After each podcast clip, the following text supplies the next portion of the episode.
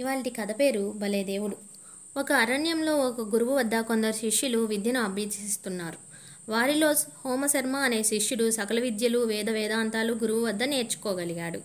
అలా సోమశర్మలో తన మిత్రుల కన్నా తాను తెలివైన వాడిననే అహం అతనిలో పెరుగుతూ వచ్చింది. గురువు ఏమి చెప్పినా వెంటనే చేయగలిగేవాడు. అలా అతనిలో గర్వం నెత్తికెక్కి గురువు కన్నా తెలివైన వాడిగా భావించేవాడు. తనకున్న విద్యాశక్తులతో ఏమైనా చేయగలననే మూర్ఖం పెరిగి చివరకు ఏదైనా సమస్య వచ్చినా ఆ దేవుడు కూడా ఏమీ చేయడని తనకున్న అపరశక్తులే తనను రక్షిస్తాయని నమ్మేవాడు. సోముడు తన మిత్రుల్ని సైతం తన తెలివితేటలతో అవమానిస్తూ ఏదన్నా చేయగలననే పొగరు మరింత పెరిగింది. ఒకరోజు గురువు తన శిష్యుల్ని పిలిచి తాను చెయ్యబోయే యజ్ఞయాగానికి సంబంధించిన పూజకు కావలసిన దివ్య పుష్పం గురించి తన శిష్యులతో చెప్తాడు. మన ప్రాంతానికి ఈశాన్య దిక్కున ఎత్తైన పర్వతాలు ఉన్నాయని ఆ పర్వతాలు దాటితే అక్కడ కొంత దూరంలో ఒక దివ్య పుష్పములు గల వృక్షం కలదని ఒక పుష్పాన్ని తెచ్చి ఇవ్వగలవారెవరని అడుగగా అప్పుడు సోముడు నేను తెచ్చి ఇవ్వగలనని చెప్తాడు. అప్పుడు గురువు సంతోషించి నాయనా సరిగ్గా విను. ఆ కొండలు చాలా ఎత్తైనవని చాలా ప్రమాదమని అవి దాటుకుని వెళ్ళటం అంత సులభం కాదని అక్కడికి వెళ్ళిన వారెవరూ తిరిగి రాలేదని చెప్పగా దానికి సోముడు తనకున్న శక్తి గురువు గ్రహించలేదని మనసులో అనుకుని నేను ఎలాగైనా తీసుకురాగలనని చెప్తాడు. అప్పుడు ఆ గురువు సోముడితో ఆ దేవుని తలుచుకుని ముందుకు సాగమని చెప్తాడు. దానికి సోమశర్ముడు దేవుడెక్కడున్నాడని అంతా మన శక్తియుక్తుల్లో ఉన్నదని కంటికి కనిపించని ఆ దేవుణ్ణి తలుచుకోనని గురువు మాట పెడచవన పెట్టి బయలుదేరాడు. అలా చాలా దూరం ప్రయాణించాక కొంత దూరంలో ఎత్తైన పర్వతాలు కనిపిస్తాయి.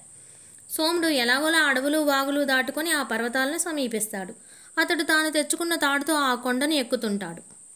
అప్పటికే చాలా చీకటి పడి ఏమీ కనిపించని పరిస్థితుల్లో కూడా అలా కొండ ఎక్కుతూ తన మనసులో ఈ కొండను అవలీలగా ఎక్కగలుగుతున్నానని తను నేర్చుకున్న విద్యలే తనను ఆ కొండను అధిరోహించేలా శక్తి కలిగిందని అంతేకాని ఆ దేవుడేం చేశాడని గురువు ఎందుకు ఆ దేవుని తలుచుకోమన్నాడు అని అనుకుంటూ గురువు అమాయకత్వాన్ని తలుచుకొని మనసులోనే నవ్వుకుంటాడు.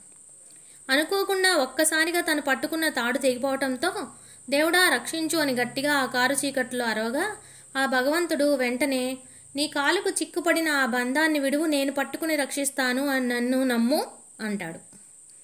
సోమశర్మ ఒక్కసారిగా ఉలిక్కిపడి తను కింద పడలేదని తాను పట్టుకున్న తాడే తన కాలుకు చిక్కుపడి తనను రక్షించిందని తెల్లవారితే ఏదో రకంగా బయటపడవచ్చని. ఒకవేళ దేవుడు రక్షించాలనుకుంటే తాడు వదిలేయమని ఎందుకంటాడని. నిజంగా ఆ తాడు వదిలేసి ఉంటే ఈ పాటికి కింద పడి మరణించేవాడినని. ఎంత కష్టమైనా తాడు వదలకుండా ఉండాలని. ఆ కారు చీకట్లో చలిగాలులో ఉండటంతో తెల్లవారేసరికి మరణించాడు. విచిత్రం ఏమిటంటే అతడు భూమికి ఒక్క అడుగు దూరంలో అలా తాడుకు వేలాడుతూ మరణించాడు. ఆ తాడు వదిలి ఉంటే బతికేవాడు. అదే ఆ దేవుని లీల. ఎప్పుడో విన్న ఈ చిన్న కథలో ముఖ్య విషయాలు గుర్తుకొచ్చి ఇలా చెప్తున్నా. ఒక శివరాత్రి పండుగ రోజున శివుడిని దర్శించుకునేందుకు బారులు తీరిన జనాలను చూసి పార్వతి శివుడితో అంది. స్వామి కాశీకి వెళ్ళిన వారంతా కైలాసానికి వస్తారంటారే. మరి ఇంతమంది కైలాసానికి వచ్చేస్తే ఇక మనం ఉండేందుకు అక్కడ చోటు మిగలదేమో. ఎలాగా? అన్నది. శివుడు నవ్వి ఇంతమంది కైలాసానికి రావటం ఎలా సాధ్యం దేవి? వీళ్ళల్లో ఒకళ్ళిద్దరూ ఉంటారేమో. కైలాసవాసానికి అర్హత ఉన్నవాళ్ళు అన్నాడు. ఎలాంటి వాళ్ళు? అని అడిగింది పార్వతి. చూద్దాంరా అని శివుడు పార్వతిని వెంటబెట్టుకొని బయలుదేరాడు. శివ పార్వతులు ఇద్దరూ ముసలివాళ్ళుగా మారారు. శివుడు తొంభై ఏళ్ళ ముసలివాడైనాడు. పార్వతి ఎనభై ఏళ్ళ ముసలమ్మ వేషం ధరించింది. ఇద్దరూ కాశీ విశ్వేశ్వరాలయం సింహద్వారం దగ్గరికి చేరారు. అక్కడ ముసలమ్మ తన భర్త తలను ఒళ్ళో పెట్టుకుని కూర్చున్నది. దేవాలయంలోకి వెళ్ళే వాళ్ళందరినీ అయ్యా భక్తులెవరైనా? దయతల్చండి నా భర్త దాహం తీరేందుకు కొంచెం గంగాజలం పోయండి. నేను వెళ్ళి గంగాజలం తీసుకురావటం సాధ్యం కాదు. నా భర్త ప్రాణాపాయ స్థితిలో ఉన్నాడు. ఏ క్షణంలోనైనా ప్రాణం పోవచ్చు. ఈ స్థితిలో నేను ఆయన్ని విడిచి వెళ్ళలేను. మీరెవరైనా కొంచెం సాయం చేయండి అని వేడుకుంటున్నది. గుడిలోకి వెళ్ళే భక్తులంతా అప్పటికే గంగానదిలో స్నానం చేసి తడి బట్టలతో చేతిలో ఉన్న పాత్రల్లో గంగాజలం నింపుకొని వస్తున్నారు. ఆ గంగనీటితో విశ్వేశ్వరుణ్ణి అభిషేకిస్తారు వాళ్ళు. ఇదేమిటి? విశ్వేశ్వరుని దర్శనానికి వస్తే ఈ దరిద్ర దేవత ఎదురైంది అని కొందరు ముసలమ్మని తప్పించుకొని వెళ్ళారు. మరికొందరు ఉండమ్మా ఇంకా దేవుణ్ణి దర్శించుకోలేదు. అభిషేకమైన తర్వాత వచ్చి నీ భర్త సంగతి చూస్తాము అని చెబుతూ లోనికి వెళ్ళిపోయారు. ఆ సమయంలో ఒక దొంగ వచ్చాడు అక్కడికి. దేవాలయ సింహద్వారం దగ్గర భక్తులు కిక్కిరిసి ఉన్నారు. జేబులు కొట్టవచ్చు అలాగే ఆడవారి మెడల్లో నగలు అపహరించవచ్చు అని వచ్చాడు ఆ దొంగ. అందరినీ అడిగినట్లే ముసలమ్మ ఆ దొంగను కూడా అడిగింది. అయ్యా మేం విశ్వేశ్వరుణ్ణి దర్శించుకునేందుకు వచ్చాం. కానీ వయసు పైబడిన నా భర్త అలసిపోయి ఇక్కడే కూలబడ్డాడు. ఎవరైనా పుణ్యప్రభువులు ఇంత గంగాజలం తెచ్చి ఆయన నోట్లో పోస్తే సేద తీరుతాడేమో? అందరినీ అడుగుతున్నాను నాయన నువ్వైనా దయచూడు అని అంది. దొంగ చేతిలో ఒక సొరకాయ బుర్ర నిండా గంగనీళ్ళు ఉన్నాయి. అతను దానిదేముందవ్వా ఇప్పుడే తెచ్చుకున్నాను గంగనీళ్ళు ఇవిగో.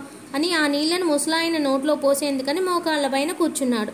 అవ్వ అన్నది కాస్త ఆగునాయనా ఆయన నోట్లో నీళ్ళు పోసే ముందు నువ్వు చేసిన పుణ్యకార్యాల్లో ఏదో ఒకటి చెప్పు. ఆ పైన ఆ నీళ్ళు పొయ్యి బాబు నీ పుణ్యం వల్లనైనా ముసలాయన మంచి లోకాలకు పోతాడు అని. దొంగకు ఏం చేయాలో తోచలేదు. గుర్తెరిగిన నాటి నుండి తను చేసిన మంచి పని అంటూ ఒక్కటి కూడా లేదు. ఇలా తన పుణ్యాన్ని లెక్కించుకునే అవసరమూ ఏనాడు ఎదురవ్వలేదు.